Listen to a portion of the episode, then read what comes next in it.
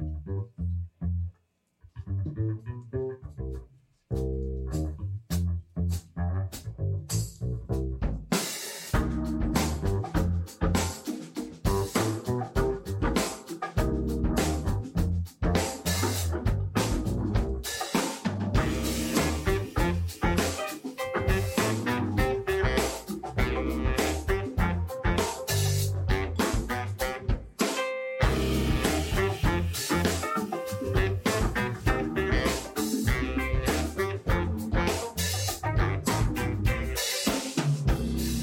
Welcome, welcome, welcome to the Sport of Kings podcast. On this pod, we discuss the late pick five at Belmont on Saturday, May 27, 2023. This is show number 227, May 26, 2023. I'm Scott Carson, founder of Sport of Kings, and I'm joined by my co host, Hall of Fame handicapper, Chris Larmy. Chris, any plans for this Memorial Day weekend? Uh, not traveling. I usually try to avoid traveling on Memorial Day weekend. Um, if I want to go to the mountains or the ocean or something, I'll go on any other weekend when not everybody else is there. Um, but we'll have a family barbecue, and uh, you know I'm looking forward to that for sure. I am. I'm going right into the belly of the beast at like 11 o'clock tomorrow. I'm driving down to the Jersey Shore it's going to be a quagmire. I'm spending the weekend with my girlfriend's parents. Yeah, that's not for me. For that very reason. well, the traffic part of it is going to be horrible, but but then then the two days there is going to be amazing because the weather's going to be really good. Yeah, I mean, and, and it's who you're with. But um, it's just the you know going to a, a, a place like the shore or the mountains or anywhere um, on you know these summer holidays. Just unless you like crowds, if you're doing it to get away from the crowds, it's definitely not the way to go. Oh, I, I, I absolutely hate traffic. And on Labor Day weekend, I'm going to visit my parents in Cape Cod. so, you're just a glutton. a glutton. So I'm a glutton for punishment this year but at least you'll have great company and that'll make up for any of the inconvenience in getting there i will have great company family and girlfriend and um, it should uh, should be good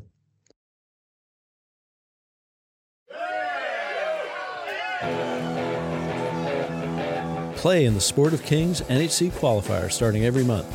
Each month, the top 50 players who are NHC Tour members advance to round two, which is Breeders' Cup weekend. In that final, 450 players will duke it out, playing all 14 Breeders' Cup races. Two people will win a seat to the NHC, and the top 100 will get tour points. Join the NHC Tour before any monthly round one begins. If you join the tour, you could win up to 20 seats to the NHC in free contests. For only 50 bucks, it's the best deal in racing. If you sign up for the tour, use promo code Sport of Kings so we get credit. If you haven't signed up for our free contest with free DRFPPs, Go to sportofkings.net right now. Thank you and good luck. And we have a special returning guest.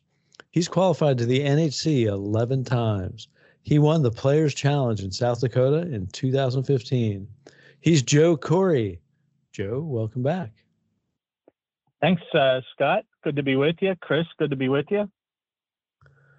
Joe, uh, it's been a while since you've been on the show. It's uh, you were last on in January 2022, so it's been about a year and a half. And uh, I was just wondering, how's your handicapping going lately?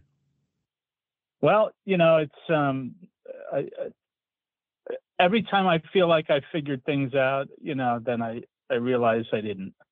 Um, you know, so it's right now. I right now I'm in a little bit of a downturn. Um, uh, you know, in terms of uh, although I haven't really been playing uh, cash that much, I've been playing more in in just the online tournaments. But um, uh, I still watch every day, you know, and, and check results, etc. And um, you know, I'm not really missing much um, at this point. So uh, anyway, I, I was anxious to get on with you guys and handicap this pick five for for tomorrow. And although the fields are shorter, there's some interesting stuff in here. So I'm anxious to talk about it and hear what you guys think. I, I'm really looking forward. I, I have a few horses in every race um, that I'm interested in. and I'm I'm interested in hearing what you which ones you guys like because it'll help me make my final decision. Chris, do you have any questions for Joe? No, let's jump right into it. Okay, let's do it. We're uh, doing the late pick five from Belmont on Saturday, the 27th. Starts with the sixth race, which is an allowance optional claimer. uh, seven furlongs on dirt. Purse of a hundred thousand for three year olds and up. And Joe, as our guest, we'd love to have you get started. All right. Well, you know what I find very interesting about this race is, uh, you know, and when I first looked at the races, uh, they didn't have the uh, program numbers or the odds in, so I wasn't sure where uh, David would put Vittorio in here. This, this is a horse I actually know from when he ran in his um, third career start. He ran against two Bafferts, Triple Tap and Sumo, who were dominant favorites in the race. And I, I kind of came up with this horse as a possible uh, speed play. And he ran pretty well. I mean, he got tired late. He was 18 to 1. He ended up fourth, beaten six. But, you know, when I saw him show back up in here, um, you know, and, and, then I looked through his PPs. I mean, this horse has just run against so much better horses than the rest of the horses in this field. Um, you know, I, I, I ended up defaulting to him as the most likely winner in the race. Um, and I don't really, um, I don't really have another opinion that I think is stronger than him. Um, and I hate to start off the sequence with with the horse who lays over the field on Beyer numbers, and you know his Thoro-Graphs they fit. They're not they're not better than some of them, but um, you know, I think just on class alone, and I, I kind of like the cutback here. I think he's probably, uh, he might have a little bit more kick in the lane uh, sprinting. So I, I landed on the three Vittorio in here.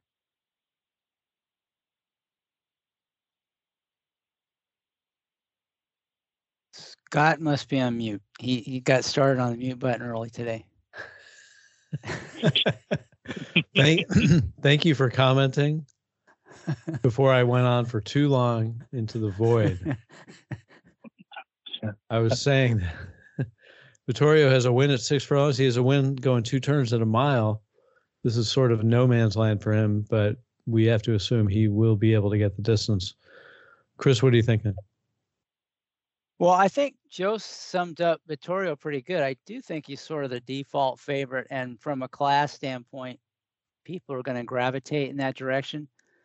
Um, but I also I, I don't think he really lays over the field in terms of the numbers. And uh, you know, I to me he could win, but he's the kind of horse I'm not afraid to try to beat. Now at eight to five or nine to five, uh, this race is probably unplayable. But if they bet him down lower than that, and you can maybe get a price on a couple of the other contenders, it, it, that's when it gets a little more interesting. So I'm going to kind of assume that for the pod. There were two horses I was looking at. Um, I'm going to trust David Aragona's morning line and uh, go with the two Happy Farm as my pod pick. Uh, he got really good last summer and ran several races that would be good enough to win in here. He kind of tailed off a bit at the end of the year. It looked to me like he was coming back around in his last couple and he has a little angle that I like a lot to use, and I'll I'll share that one with the listeners so they can um, may, maybe take advantage of that here, but also in the future. And that is uh, when a horse, its last race was on a surface that's not its preferred surface. It could be an off track, it could be a turf horse on the dirt or a dirt horse on turf or whatever. And it's been on that surface several times in the recent past um, the surface it doesn't prefer.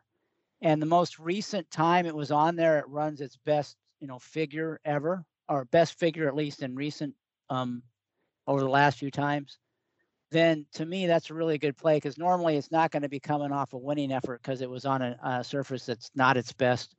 But it shows it's really coming into top form because it ran you know its best ever on that surface it just happens to be not the one that it does its best running on so Happy Farm kind of fits that. His last on the sloppy track was the best it's ran in the last few starts on the sloppy track or muddy track.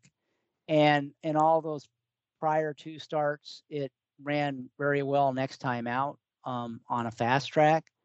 So I'm thinking Happy Farm might be ready to run back to those big races in the summer, which would certainly give it a chance to win. There's not a lot of pace on in here. And um, I think he has enough speed to at least lay kind of close. And uh, I think he's going to run a big race. You know, the other thing about that last race on the on the sloppy track that he was in, you know, he was kind of fairly far back in a really really slow pace um, against some pretty good horses like Sheriff Bianca. So I kind of like Happy Farm. If you can get nine to two, I think that's pretty good. He might if he floats up above that, I think that you know he might be playable. It kind of depends on how they bet the race. Um, but I'm going to go with Happy Farm. Uh, there's another horse I like, another couple contenders, but I'm I'll see what Scott likes, and I can talk about that one if it comes back around. Okay, well, you you two uh, picked my two horses. Um, I did pick Vittorio on top. He ran huge in his five-year-old debut, running second to Charge It. Since then, he's run two slower races. But now he cuts back and comes off a nice 47 2 workout. The four months since his best number should set him up to return to that figure. And I think he wins if he runs that figure. Uh, he also has the best Timeform US late pace rating. And um, Happy Farm, I, I, like Happy Farm and I like that angle. Um, I, basically, I didn't I didn't notice the angle as far as you know his best number on the slot, but I did notice that he's only one for seven on a wet track. So um, you know the fact that he still ran pretty well and he's got back numbers, I think he could be dangerous here. It's interesting the the Timeform US late pace number for Happy Farm is much lower than um, Vittorio's and yet they in their last three races they have similar late pace numbers, and you know they're they're they're very different in their late pace projected number. So I asked Craig Milkowski about it, and he said that the late pace numbers for Vittorio, because they were routing, are worth a lot more than the early pace number, the late pace numbers of Happy Farm because they were sprinting. So um, the the deeper I get into Timeform US pace numbers, the more I like them. So I thought I would share that. Um, so that was sort of the deciding factor for me. But if Happy Farm does get an easy lead, he's he, he's likely to also um, be able to put up a, a, good late pace number sprinting, and uh, and he'll be tough. So, but those those are the two that I will use in this pick five. Joe, anything else you want to add? Yeah, I mean, Happy Farm was the other horse I selected as well. You know, I thought I remembered this horse, and this was a horse Jason Servis claimed, I think for like thirty thousand or forty thousand, and then somehow gets him to win a Grade Three. And you know, I looked back and he was, um, I think he was like uh, five wins in two seconds or something with Jason Servis, and you know, it just, you know, and, and so you know, this is a horse that, you know, he's won some good races in, in his career, but it was mostly through through then. Now he's put up 90 Beyers, you know, since then, of course. Uh, but he, he just, it just seems to me he needs everything to go perfectly right for him to win a race. And um, you know, and and like you said, I mean that that was a speed favor, and I, I had that speed favor on April 23rd, and those are good enough horses. You know, those horses all run against each other every time, and and um, you know, so I think he was up against the track there. The horse I was interested um, to know what you guys thought of was I, I didn't know what to do with Colonel Bowman because Jacobson does the same thing. You know, a lot of times through the years, uh, you know, turning claimers into um, Electronicas, Electronicas, you know, and, and uh, not not only that, he, he he's doing the Jason Servis slow workout routine with uh, 52 second halves. Yeah, I mean, and this is a horse who's won five races and out of six starts, you know, and he's clearly taken it to another level. He's running against nothing, uh, you know, comparatively, but but I mean, it's it's hard to fault that form uh, that this horse is in and the connections uh, here. So, uh, you know, I, I was like, ah, I'm tossing him. I'm gonna, you know, but I, I didn't know. How did you guys feel about that horse in this spot? I'm well, I like worried him a about. lot. Yeah, because, but I think he's going to get bet. I mean, he's part of an entry, so that kills the price. It's got IRAD riding, that kills the price.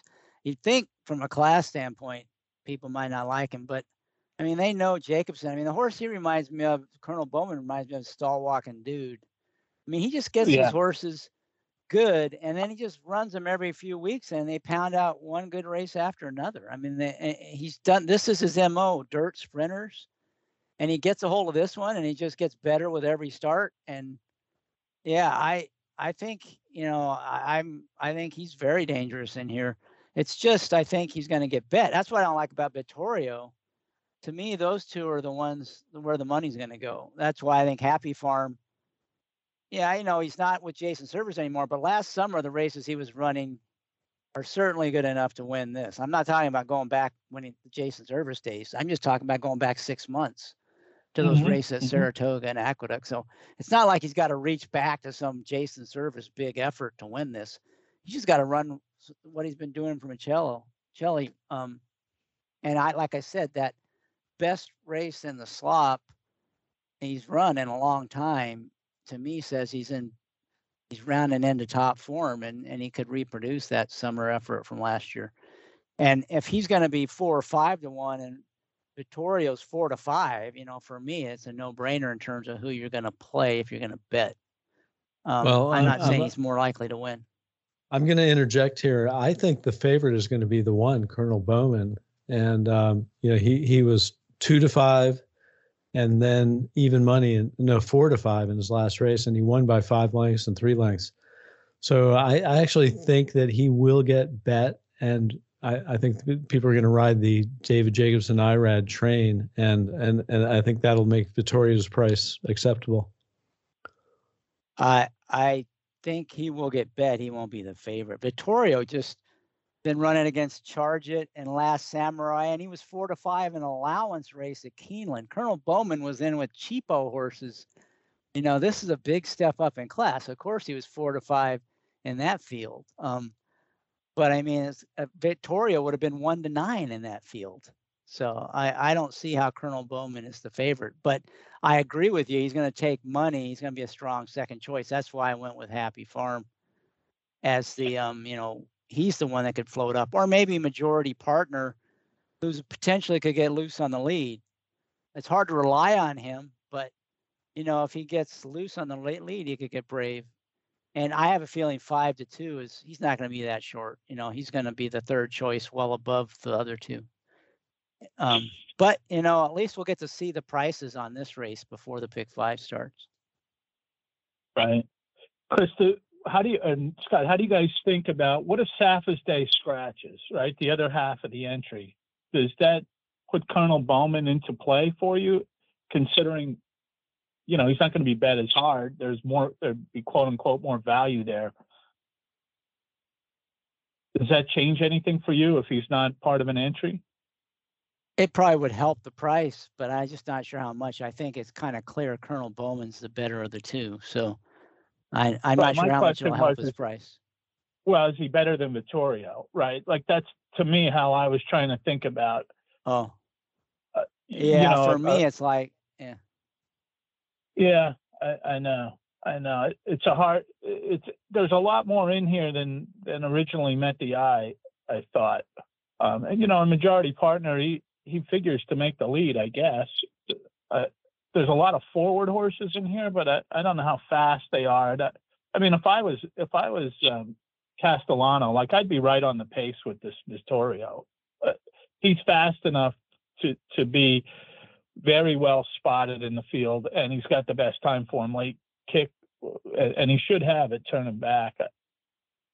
Anyway, I, I didn't. I- Colonel Bowman to me is the wild card in this race on how how to think about the race. well, I, you know, the, Hmm. the question I have, and this has to do with the odds, and that is, you know, the, there these computer players, these computer teams they're using speed figures and they're not using Beyers. I mean, if they, they may be using Beyers as part of their algorithm, but they've got to also be using like sheet figures. And Colonel Bowman's figures his last couple races have been faster than Vittorio's, and that's why I think he's going to be the favorite. I think that the the machines are going to say he's a faster horse, and um, they're going to play him that way. So whether the, the the other part of the entry scratches or not, um, but I do have that question. Do you guys believe? You know, do you agree with me that, um, or do you think that that's a a sound theory that that when you when you get these big figures like like for example there was a horse uh, the Dan Blacker sprinter last week at, uh, the, during the Preakness pick five you know he ended up I think being the favorite. And he he had a, clearly the faster sheet figures um, and he won you know he won going away.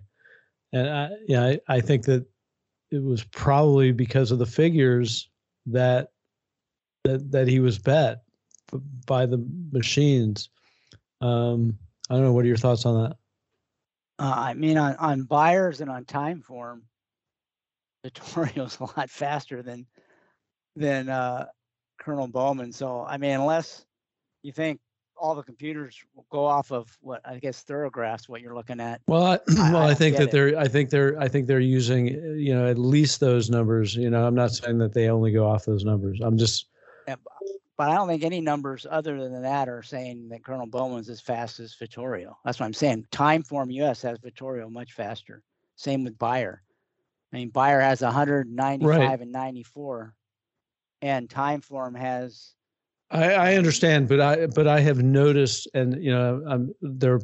I'm sure there's plenty of speed figures that we don't see that aren't for sale, and um, you know, I, I, would imagine that their their numbers have Colonel Bowman faster as well. So this is just something that this is something I've noticed that morning line and Beyers will indicate that uh, one horse will be bet more than another, and and then it'll end out being uh, it'll be bet bet the other horse will be bet strongly because I you know the other horse that that ends out being the favorite is the one that has the faster sheet figs. This is just something that I've noticed anecdotally. I, I well, haven't noticed that. Was,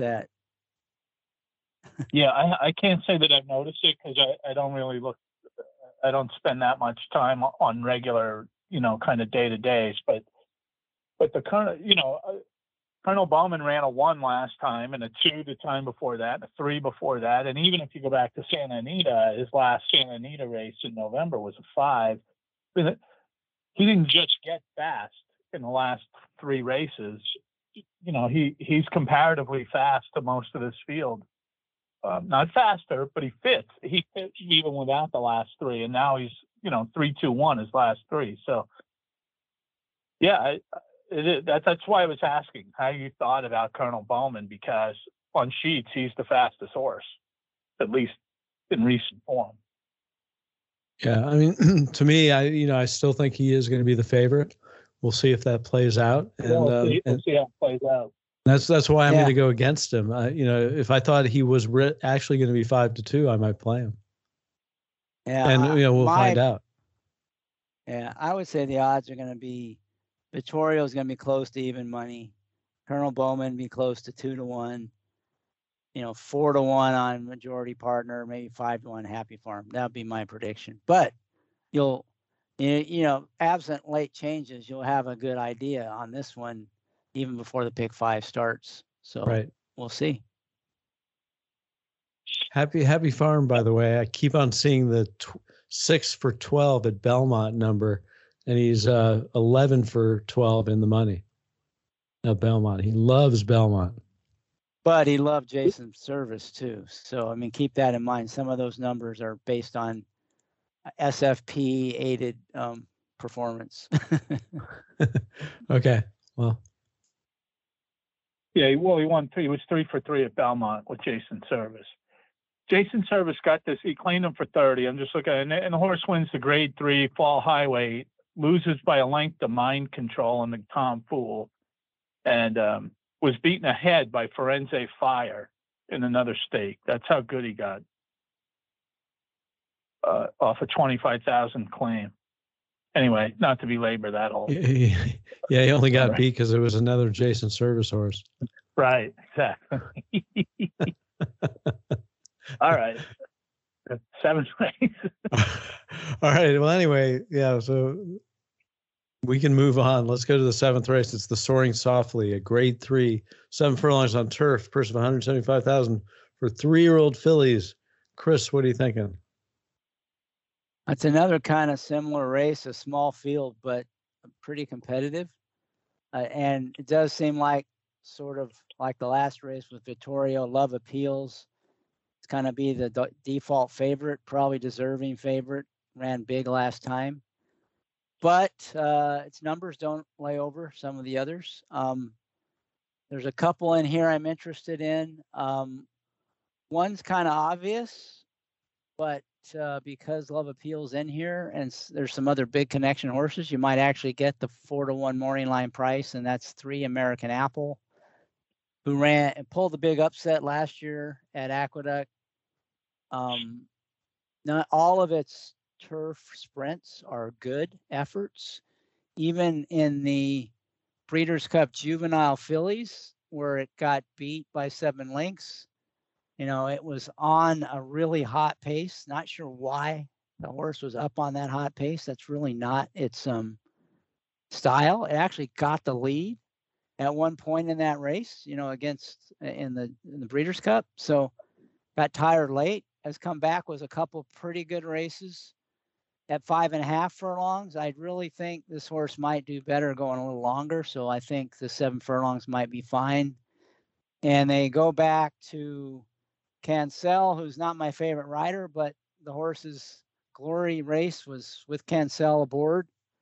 Um, and that race, he kind of took a real snug hold and stayed in the pocket and then kind of eased out and shot to the lead and held on. So I think that's the way he'll ride him in here or ride her in here. And if you get four to one, um, you know, she absolutely uh, fits in this race. It's another horse I like uh, as well. But uh, once again, I'll wait until it comes back around and uh, hear what you guys have to say about this one. American Apple trying seven furlongs, inching up a little bit off those two five and a half furlong races to start the year. Joe, what are you thinking? Same. Yeah, I like American Apple in here. Um, I was thinking of possibly singling. Uh, when I, when I first looked at the race, just like you said, Chris, it's um, you know, it's a competitive field, and you got two Chad Browns and two Clements, and usually, you know, it's hard to just. They usually just pass these kind of races because of that, you know. And I, I think because of the, you know, I, I don't even know this trainer, um, you know, at least historically, I, um, you know, I think you're going to get him. I, I was surprised he made him four to one in the morning line myself, um, and I, so I think you're going to get that and maybe a little more even. He's run against she's run against very good horses, and that Breeders' Cup Juvenile Turf Sprint was against Open Company, you know, boys too, and she finished in front of Love Reigns in there, who's came back to win the next race. Um, you know, so that was a good effort there, and uh, I think more ground might be what she needs. I usually don't like five and a half closers stretching out that much, but but she's run good enough at six and a half at Kentucky Downs, and um, and you know obviously won the Grade Three matron. And the reason I like her is because she won a Grade Three. All these other horses are winning maiden. Uh, they're maiden horses, all of which come from big barns and you know can win, obviously. But um, yeah, I think she's the class of the field. She's got figures, and and I think you're going to get a little bit of a price. There, to me, there's a lot to like about her. I'm actually going to go against American Apple, and I'm also going to go against Love Appeals. American Apple does carry five pounds more than the others, and um, I think seven furlongs might, just might, be a little bit out of her comfort zone. Um, I'm actually I'm going to use three horses in this race. The first one, the top pick, will be Quarrel, who won her first time routing on turf uh, as a two year old and uh, should have developed since then. And I think um, could pop a good number at 10 to 1. That's 10 to 1 morning line. Um, but I'm also going to use Queen Picasso, who also won routing, and um, and Lady Beth, who won routing and off the turf on the synth race.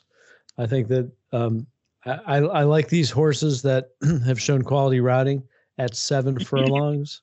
I, I just I, I feel like the seven furlongs could be a differentiator. Um, and the the one reason why I'm not keen on Love Appeals is that she lost her only race without Lasix and gets no Lasix here. Well, we've managed to name just about every horse in the race. Um, the the well, there's only six. I like, yeah, I know. We've already got five of them. Uh, the other horse I like besides American Apple is Queen Picasso.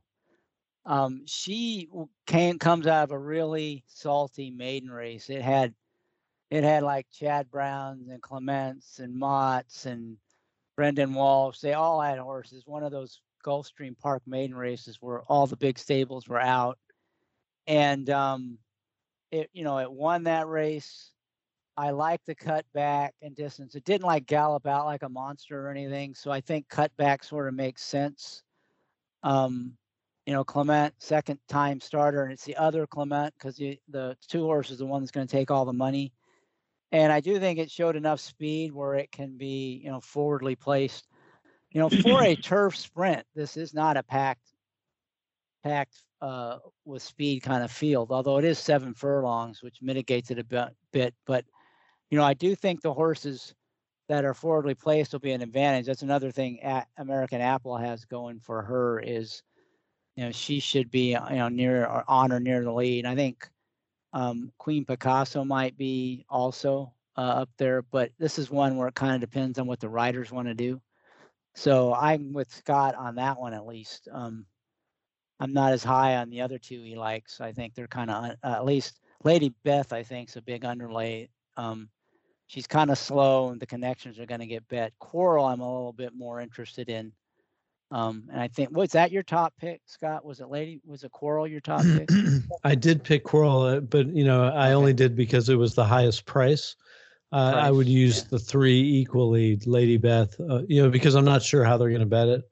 So I mean I could look at the doubles, but I'm I'm just not going to get that granular in this pick five. I'm, it's going to be more like an action pick five for me.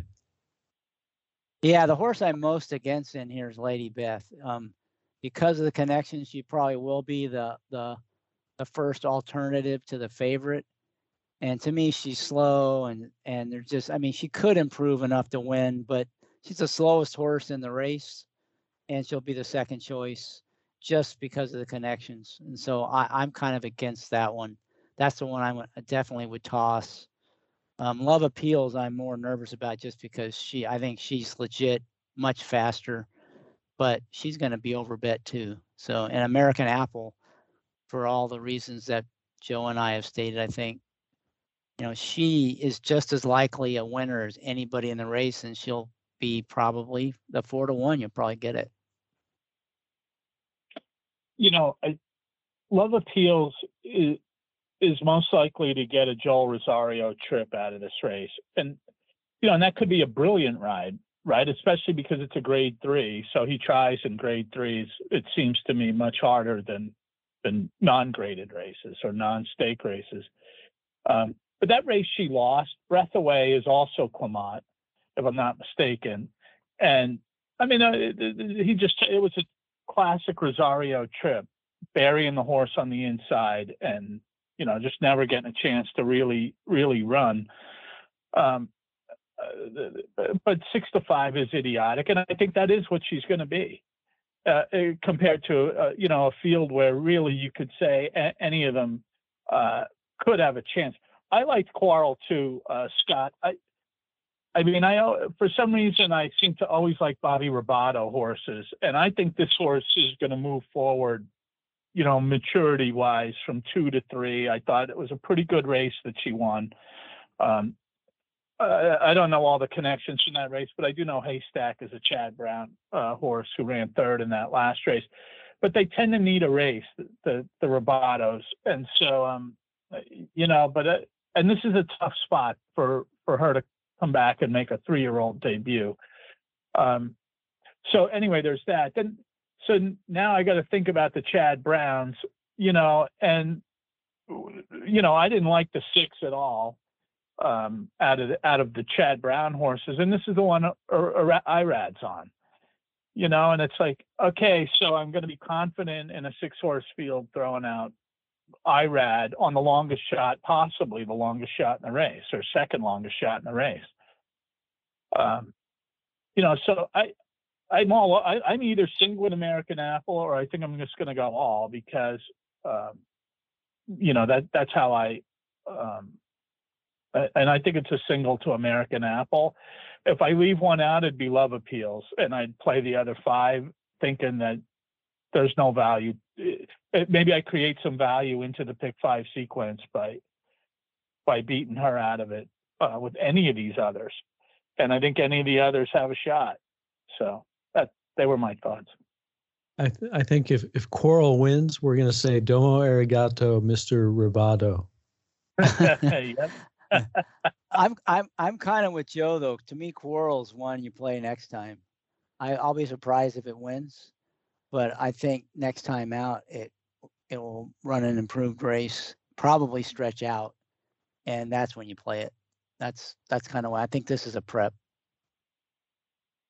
By the way, it's not often that you get two Q horses out of six: Queen Print, Picasso, and Quarrel. That's true. Just, just something to note. All right, let's move to the eighth race. It's a well, you know, claiming race. Leave that, don't, don't overlook the fact that Jose Ortiz picked to ride that horse over the other two. He rode the he rode the two Chad Brown horses last time, and and he ends up on Clement, which he doesn't really ride that often for Clement. So um, I thought that was kind of kind of interesting on Queen Picasso. Okay, that was it. Yeah, no, I, I, I did actually notice that, and and it, it, it you know it it it tickled my fancy. Let's yeah. go to the eighth race. It is a claiming race, a mile on dirt, purse of fifty-five thousand for four-year-olds and up. I think it's your turn, Joe. All right. Well, I spent a lot of time on this race. These are the kind of races that are kind of bread and butter uh, races. These horses all run against each other all the time. I ended up on the three. You know, I got to Al Cools. I got to hold my nose with the connections on this one, but I'm just having a hard time finding the speed in this race, uh, for sure. Um, speed, I'll say, and I know Al Cools is faster than the rest of these horses early, uh, just because I know the horse. He's four for seven at Belmont, and um, you know, he ran in that uh, Colonel Bowman race last time, um, and didn't didn't uh, you know had an awkward break. He he basically lost any chance he had at the break because his game is forward, uh, and so I landed on Al Cools as my top pick.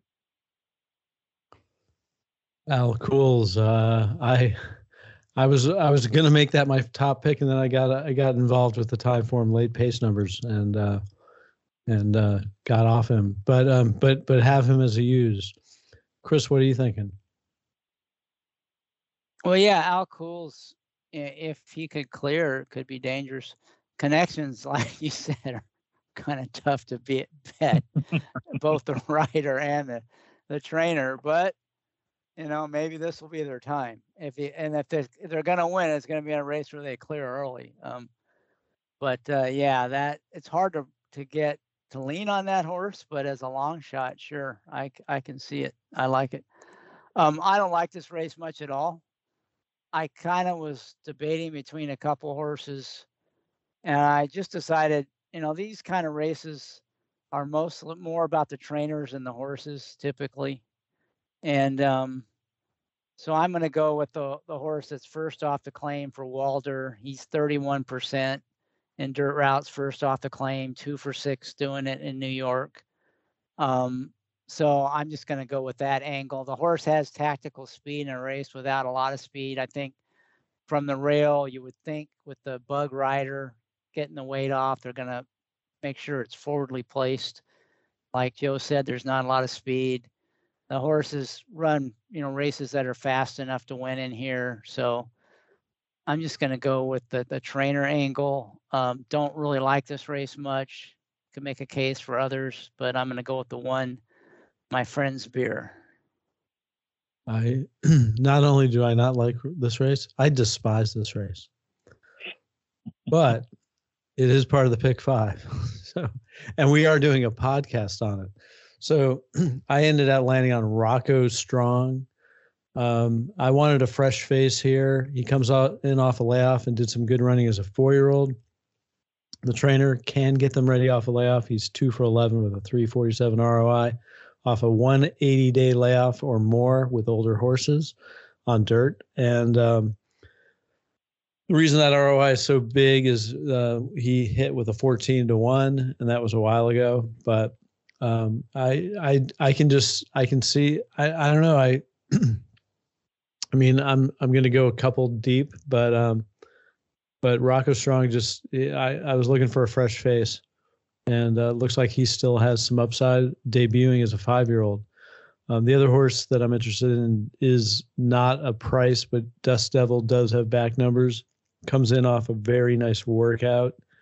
I think he's kind of a must use in a pretty wide open race. Joe, jump back in if you have anything. Yeah, so um, I I also like my friend's beer, uh, Chris, on the uh, you know, when you look at everybody's form in this race, and I'm talking about recent form, you know, he, he's by far in the best recent form, uh, coming off back-to-back wins. The you know, Pit Boss comes off a win last time out, but I mean, I remember that race pretty well, and it, you know, no, there was nobody to go, and so he did, and it was a nice ride by Cancel to to do it, and and so so like I, I don't see him repeating anywhere close to that effort. You know, the horse I was trying to make a case for was Blake B. You know that that's improved speed last time. I I look back at you know all the races on that day and the times were pretty fast pace. You know, for him to run 22 and three and then 45 flat for a half, and then 110 for the six furlong call and to be right there dueling the entire way. Um, is unbelievable for Blake B. Like uh, it's way better than he runs.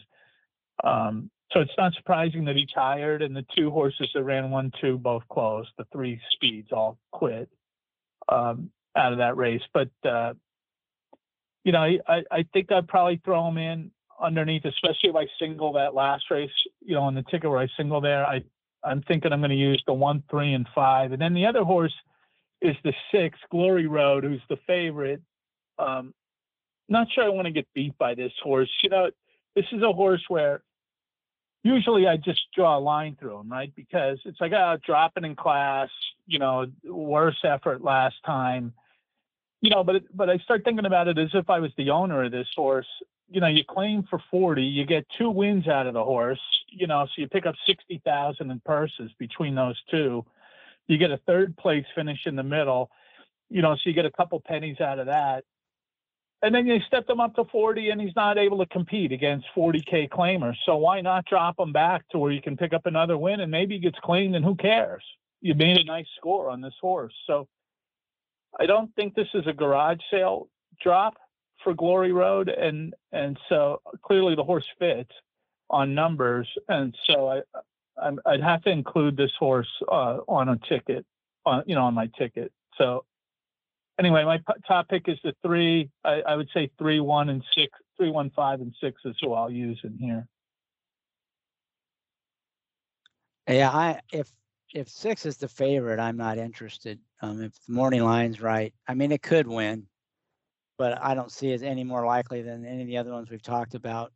And if so, if it's going to be the lowest price, I'm not really interested. If it floats above the morning line and someone else gets bet, you know, like they bet down like uh it's a day new horse with my friend's beer and he's bet down to two to five and he wins by 10 you know i'll probably then maybe you'll get a price on somebody else but i i don't like glory road off that price and the other one i would be the one that scott mentioned dust devil the reason the negative on that one is you know, it's probably going to be near the back of the pack in a race without a lot of pace. So, and it's not like a horse that has a huge closing kick. It's kind of a grinder type. So I'm afraid it might be a little too far back. It probably more like an under, it'll run second or third than win. But, um, you know, this is just not a, a great race, uh, especially in the middle of a pick five. Yeah, yeah, we we can't mm-hmm. get excited about this one. Let's then move to the ninth race. It's an allowance race, a mile and three eighths on the inner turf, purse of ninety five thousand for three year olds and up. Chris, your turn to get started. Yeah, kind of keeping with the theme of small, but uh, a lot of different ways you could go race. Uh, this is the first one where there's a horse I kind of really like, and that is not as Maker's got the favorite in here, but I like the other Maker, the six horse fighter in the wind.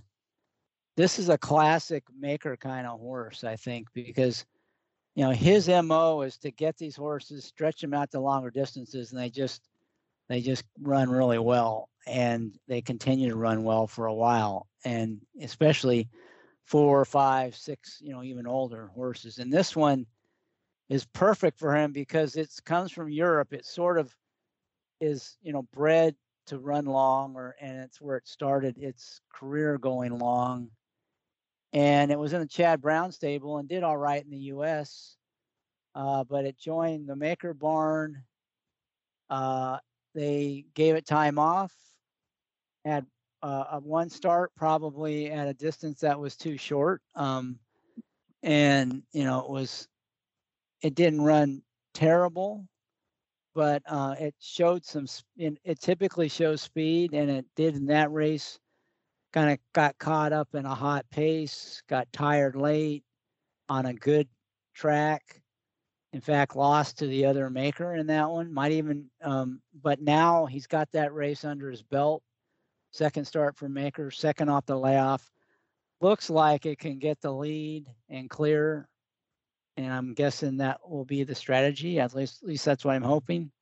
So um, to me, that horse could be really tough to run down late if it gets loose on the lead. You know, back at this mile and three eighths distance on the turf for Mike Maker. So I'm going to go with the six horse fighter in the win.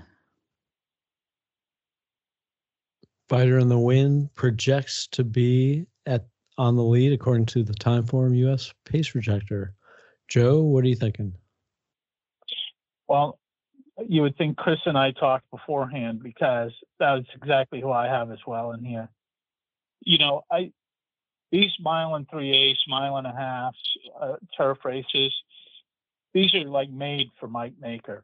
Whatever he does, it works going long on turf. And so to me, this is this is a very easy use the two makers and move on. And especially when especially when no one's any good in the race. Like it's not like there's anybody proven in this race, uh, particularly at the distance. Um, you know, and so so that's how I see it. I like the six better than the four fighter in the win, and so he's my top pick. You know, that race he ran against Daunt uh, back in October. That's a really that's a really good race. Daunt's a horse I I latched onto off a trip back at Saratoga, and um, you know, he just never turned out. He's another Bobby Ribaudo horse. He's just a horse that never was able to get over the top for me uh, at a big price uh, when I when I was looking for him. But I remember this race, and um, this was a huge effort out of this horse. And if he runs anything close to that race, he's going to win this thing, I think, pretty easily. And so he's my top pick. And that makes it a triple barreled pod play because I am also on Fighter in the Wind. Uh, let's see. Let's see if I have anything to say that you guys did not. Um, well, he, one about one thing about this horse, he's always been a marathoner. In Europe, he was going a mile and a quarter. Uh, he comes in second off a layoff. He had a nice best. I mean, it was actually, I think it was might have been his first five furlong workout since he came to the U.S., but it was 59 and change going into his last race. and that combined with the conditioning could put him in a position to win this.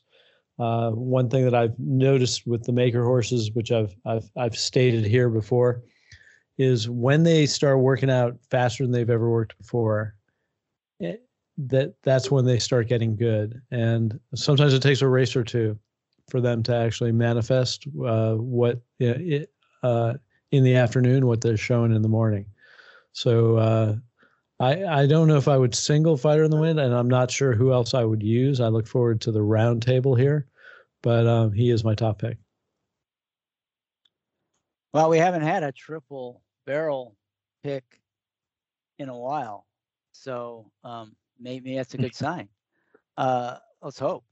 Yeah, you know the, the wild card in here is the seven horse Mosey, who has been off for like two years, uh, but showed some talent as a two year old, and it's going for changes Barnes to Clement, and he, you know, could be any kind. I, you know, you would think he's not going to fire the best shot right off the bench, going a mile and three ace, but you never know. Um, so that that's kind of the wild card, the one that scares me a little bit, the unknown. But like Joe said, the rest of them, you know, there's just not really much to beat in here. Um, uh, so to me, the way I'm probably going to play it would be if I'm in the pick five or even verticals and stuff. I'm going to play a fighter in the win, and then maybe a backup with Mosey just in case. You know that that horse might be. I'm surprised that David Aragona has that horse seven to two. That seems kind of low, but then you look at the field and you know maybe maybe it makes sense. Um, it's hard to tell how they're going to bet that horse, but he's the one that scares me a little bit. Yeah, I, I think that's right. Um, he's he's kind of the wild card, right? Because he's only run three times. You you don't know how good he could be. Um, you know, it's interesting that he brings him back and runs him a mile and three eighths off a two year lay, you know, a year and a half layoff. Um, so that's kind of interesting. I, I don't ever remember seeing Clement do that, though. I'm sure he does it, but I, well, I haven't I haven't noted it. But I'm I'm looking I'm looking at I I, I look I looked him up for uh, four year olds and up 180 days plus on turf. He's got a 197 ROI, 23% win and he's got a few horses in there that ran off two-year layoffs, including one at 19 to one, named Traipsing uh, hmm. at Gulfstream. So, I mean, he he can do it, and uh, I'll I'll use this horse because he's one for one on the turf. Yeah, yeah. I mean, I never think of Uncle Mo being a you know a mile and three eighth kind of sire, but um, you know, listen, I, Christophe Clement knows way more about horses than I do. And, um, you know, if he's going to run the horse a mile and I mean, I like the set. I'd take the seven over the four. The only reason I would use the four at all is because I wouldn't want to lose to Maker in a race. If, especially like I'm thinking I might have a ticket where I where I single both American Apple and Al Cools, and then I'm not losing to either Maker in here, and I would go four, six, seven. But um, other than that, I would go six, seven in here. That's how I saw it. Okay, we'll go to the last race. It's a maiden, seven furlongs on the turf, purse of uh, seventy-five thousand dollars for three-year-olds and up. New York breds. Joe, where are you at here?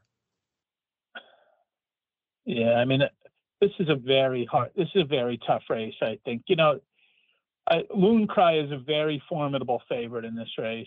Um, that race that was off the turf, a horse wired the field in there. That's a good effort, two back on the turf against Stolen Future, who came back to run a really good race the other day and got beaten the last jump. But uh, my top pick is going to be the seven Autumn, who clipped heels. Looked like he was running pretty well in that race, and then he clips heels and and sent Jose Lezcano to the sidelines for for a while. Um, and now he's back and he's riding back on this horse. And, uh, you know, not that that's really weighing into my decision, but this horse was four to one on debut in that race with Stolen Future and Loon Cry. And so um, I'm going to make the seven Autumn my top pick in here. Okay, Autumn. Um, a horse that has not finished the race, but is a fine season. Chris, what are you thinking? you should leave that one alone. um, you started it. Um, I, I, I kind of agree with everything Joe said. I'm a little worried that Autumn is going to be a wise guy horse. Um, I don't have any idea how it was going to end up running. It did seem like it had some run and it did get some some money bet, but I just think that um, it's going to get overbet. I wanted to go back and watch the replay but because the horse went down. They take the replays down, which drives me nuts. But um, I did see that race. I remember it. Um, I just have a feeling that that horse may get bet well well down below that eight to one. But if it's eight to one, I I, I can absolutely see um, what Joe sees there.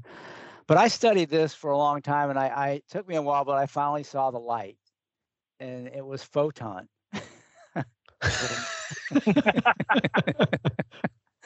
He started Scott, so I had to pile on. um, but I actually do like Photon quite a bit. Um, eh, he he's got had some good races last year. Uh, he had a, a, race on a sloppy track. He didn't run well. That that ended his year, and then they brought him back, and he caught another sloppy track. Both those races, they tried blinkers on, uh, his last one, you know, even though he didn't run well final time, he did show some run. He was up near the front, so it wasn't like he didn't run at all. Um, but you know, those two sloppy track races don't concern me, and that's that's a good conditioner. And um, they take the blinkers off now, and they put him back on the turf. Uh, I would expect, you know, seven furlongs may be perfect distance for this horse. And um, and they go to Flavien Prat a lot to like there, second off the layoff. Um, you know, if you can get the six to one, um, if they do bet Loon Cry, and he does seem pretty obvious. This is a big field, so you kind of think initially maybe it's a spread race in the pick five, especially with the smaller fields and the other legs. But you know, Loon Cry kind of jumps out as as kind of an obvious favorite. So if it does get played that way, you might get six to one on Photon and six to one on him in the um, pick five. So, you for me, this one's pretty easy. Yeah, he's kind of stands out. There is another horse I like, but I will hold off until we hear what Scott has to say. Okay, well, I was I was all set to only pick Loon Cry because I I couldn't make a case for any of them. But then I was looking up some stats uh, while you were talking, and I decided that I'm gonna I'm I'm also gonna use Sail with the Wind, who is a first time starter for Leah Gyarmati, Gyarmati and um, I, I I I don't know why I don't know why, but it was something that drew me to this horse, and it wasn't any workouts or anything. So I just looked up first time starter with trainer, and I mean first time starter with owner and with jock with the jockey, uh, she's one for three with uh, Castellano, and that was a 34 to one um, routing on the turf. And then with the owner is she's 0 for five, but has a second at 14 to one. Uh, a second, yeah, yeah, second at 14 to one. Um, and Castellano also, she she also has a second with the first time starter with Castellano. I kind of like the breeding. I don't know. I just uh, something something's drawing me to this horse, and so I'll probably use I'll I'll use both, and I'll I'll just make that my top pick because um, uh, if Loon Cry wins at six to five, that's not going to be anything to shout about. Joe, jump in if you got anything. It's me. Yeah. Um, like you guys said, I mean, I I ended up coming down to, you know what, I, I'd rather go with uh, basically a first timer in here, which to me, Autumn, I also, I will also use the two in here, Sail with the Wind. Um, you know, I saw uh, similar stats. I mean, even the ones at the bottom of the racing form are, are good enough to throw that horse in, not knowing how good she is. And Castellano's riding really well. Um, you know, and then the, oh yeah, yeah. Irad, yeah, uh, uh, Irad's riding the 12, first timer for Joe Sharp. And I'm like, why is Irad showing up for Joe Sharp in this race? Um, not that he necessarily rides for for other guys, but um, you know, like the, in other words, there's no Todd or Chad in here where where Irad would otherwise go. But still, I thought that was curious enough that um, that I would have to include him. And then, you know, I'm not going to lose the pick five to Loon Cry uh, again, especially if I'm right about my prices in the other legs. Um, so I would have to throw that one in there too. You could you could argue that you'd have to go very deep in this field, um, though. I think if you wanted to make sure you had it covered, because anybody could win this race. But for me, like I said, I, I'm looking for I'm looking at the two firsters plus the seven uh, to go with the nines. Um, is how I was thinking about in the end. Yeah, I, I realized why I like to sail with the wind, and that's because um, Leah Gyarmati hits with she she has a tremendous ROI with first time starters. Um, it, it only shows you know one out of three wins on the daily racing form underneath you know underneath the running line, but um, if you if I'm looking at Thoro-Graph and they have like lifetime, and she hits a 28% with first timers between four to one and 10 to one she hits at only 5% with first timers uh, that are 10 to 1 or higher, but she has a 275 ROI. So, so she's just, uh, she's a value machine at, uh, with yeah, first time starters. Probably, 5% is probably value because she's probably going off over 20 to 1 in most of those races. Yeah, and she's you know, 0 so 10 and two, would be high. Yeah. yeah, she's she's 0 for 10 in 2023. She's hungry. she's due. She's due. Um, there was one other horse I like um, in here, but it has to draw in off the also eligible. But it, the 14 horse Big Hazel uh, on debut ran a really nice race um, on the dirt. Uh, and then they, but this horse really is bred for the turf by Big Brown out of a bluegrass cat mare. So um, uh, in its second start, they ran it on the turf, but it got hooked up in a kind of a crazy fast pace, going a mile.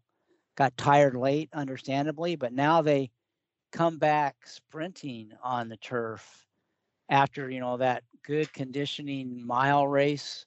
Uh, this horse could run a really big race based on its debut effort on the dirt, and um, you know, it's certainly got enough speed to be in contention early. And it's 30 to 1 in the morning line. And it, it'll get that boost of being getting in off the AEs if it does.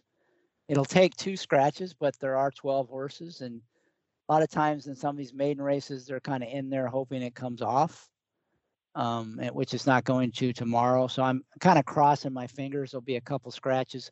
There's some trainers in New York that, you know, make scratching an art form, and a couple of them have multiple horses in here. So um, I'm just kind of hoping maybe Big Hazel draws in. If, it, if that one draws in, I like that horse quite a bit, and it'll be a giant price. Well, and they only need one other one if Donk wants to scratch the eleven to get to get that one in. Uh, you know, and that point. horse is only eight to one in that race too, uh, in that turf race. So, yeah, I, I noticed that too. I if that horse gets in, it's worth giving a given consideration for sure. Well, and if it doesn't, a... watch for the next when it do, where it does get in. Sorry, mm-hmm. Scott. So uh, originally, I was going to pick uh, the Donk horse, Snowy Evening, and one of the reasons um, it matched its two-year-old top on turf in its last race um, and Johnny V is riding, and he is the son-in-law of trainer David Donk, and they they don't have a great ROI, but um, they do connect every once in a while. And um, the only thing that drew me away was that I, I didn't see much turf breeding in there by Frosted out of uh, Sharp Humor Mare, and I didn't see any siblings that really did anything on turf. In fact, um, no no the dam and none and the siblings of five siblings none of them had even run on the turf. So i think turf breeding comes into play once you get up to seven furlongs. Like you can get away with not having turf breeding at six furlongs or less. But um, so you know, so, that's why I got off the horse. But if you're looking for a price, snowy evening, you know, ten to one if the breeding is not that great, but it's it's uh you know I, I'd hate I'd hate to be get beat at ten to one. So it's it's, it's a horse I'm I'm still uh still slightly considering, and the owner, one of the owners is Steven Crist, former CEO of the Daily Racing Form. Yeah, to me, the horse is clearly plus turf. I mean, you got to let go of the breeding at some point, Scott. And this this horse's dirt races were terrible, and its turf races were good. So, I if that's keeping you from playing the horse, that's a bad reason. Um, I think it's definitely one that you know has a shot at a price, and I wouldn't use breeding as a reason to downgrade its chances. Yeah, I mean, and that pace was very fast. I remember that race because it was in the in the horse tourneys two day contest, um, and and he was one of the prices, obviously um, thirty to one that um, I considered using, and of course didn't. But um, you would have made twenty two bucks. I would have got 22 bucks. Yeah. But that, that speed, that race was very fast and contentious, the pace. And he just kind of, you know, came out of, out of nowhere, it seemed to, to get up for second uh, in there and beat a couple in here that were out of that race. But, but he didn't do the running in the race. The 10, you know, several of the horses, other horses did more running in the race. Um, but, you know, he's not without a shot. And Donk is a good Donk is a good trainer, and it is interesting. They go to Johnny V um, here, um, so yeah, it's interesting. Right, I don't I'm, think I'm using it. I don't think he's Donk's. I don't think he's Donk's son-in-law though. He's Leo O'Brien, unless he got divorced. But Leo O'Brien is is his father was his father-in-law. oh damn! That that's why their ROI is not that great. you're right. It, it is Leo O'Brien. I think you're right. Yeah. Somehow, somehow, somehow, I displaced Leo O'Brien with David Donk. maybe. okay. Well, good turf trainers in there, but well, Donk's a good turf. Donk's got some good stock. He his stock has improved a lot over the last few years. He's got some nice horses. Big Hazel. Big Hazel. Big Hazel. Giant Hazel. Yes. Okay, well, um, the, it's, it's time to ask the question: Do you guys have any spot plays uh, on the card or uh, elsewhere? Joe, anything else? Uh, you know, I wasn't a, what you had mentioned possibly talking about the cross country, so I did take a look at that since you know we have two of the races in it. Um, you know, and I I thought the uh, I thought the uh, tenth race at Churchill uh, was kind of interesting. I I thought Sparkle Blue looked pretty interesting at Churchill um, in that race. Um, I think they only have him listed seven to two, but I I thought it. Um, he's sitting on a he's sitting on a race off the off a layoff, and then uh, he had one, and um, I think he he could be a good horse. So I, I may try to play play one of them pick fives. Um, with Fighter and Sparkle Blue and and try to come up with something. Um, you know, uh, uh, you know, in in that cross country pick five. So he was the one I, I came up with that I would lean on more out of that pick five. I thought the ninth race at Churchill looked like you could go a lot of ways. So um, that would be more of a spread, and the same with the eleventh at Churchill were all, was also a spread race. So anyway, uh, the 10th at Churchill, to me, I know it sounds like I'm all over the place, but the 10th, the mile and a half Kirtana, um, I liked Sparkle Blue in there. And, uh, you know, pairing him with the Maker horse in the Belmont Nine, uh, uh you, know, I had some interest in doing that. In that race, um, there are two horses I like. Um, the nine horse Talbea, I think, is one that's been you know, definitely wants go longer and gets a chance in here. Um, it's better races were going long. It had run some pretty good Euro form always love the Euro horses when they go start going a mile and a half. So Talbea, 12 to 1 morning line, interested in that one. And Viburnum, don't like the post so much. Um, needs a good ride, but that's another horse that I think will will do well at this distance and um, has a good workout, recent workout. Just the post is a problem, but it's another one's 12 to 1. So to me, both of those horses are as likely to win as any, including Sparkle Blue. And they'll be, you know, much bigger prices. So those two have me eh, pretty interested in that race. Although I do agree Sparkle Blue is, you know, one I'm concerned about um, in there.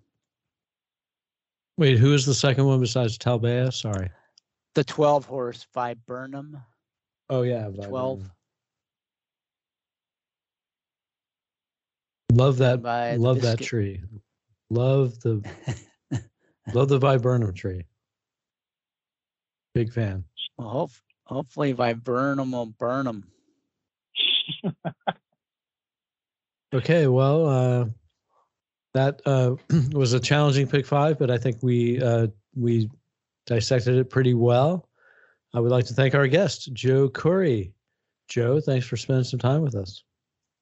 Appreciate you guys having me on. All the best uh, to everyone. That will conclude show number 227 of the Sport of Kings pod. Good luck at Belmont and wherever else you play. Please enjoy the Brooklyn Boogaloo Blowout. I'll see you on Sport of Kings. Queria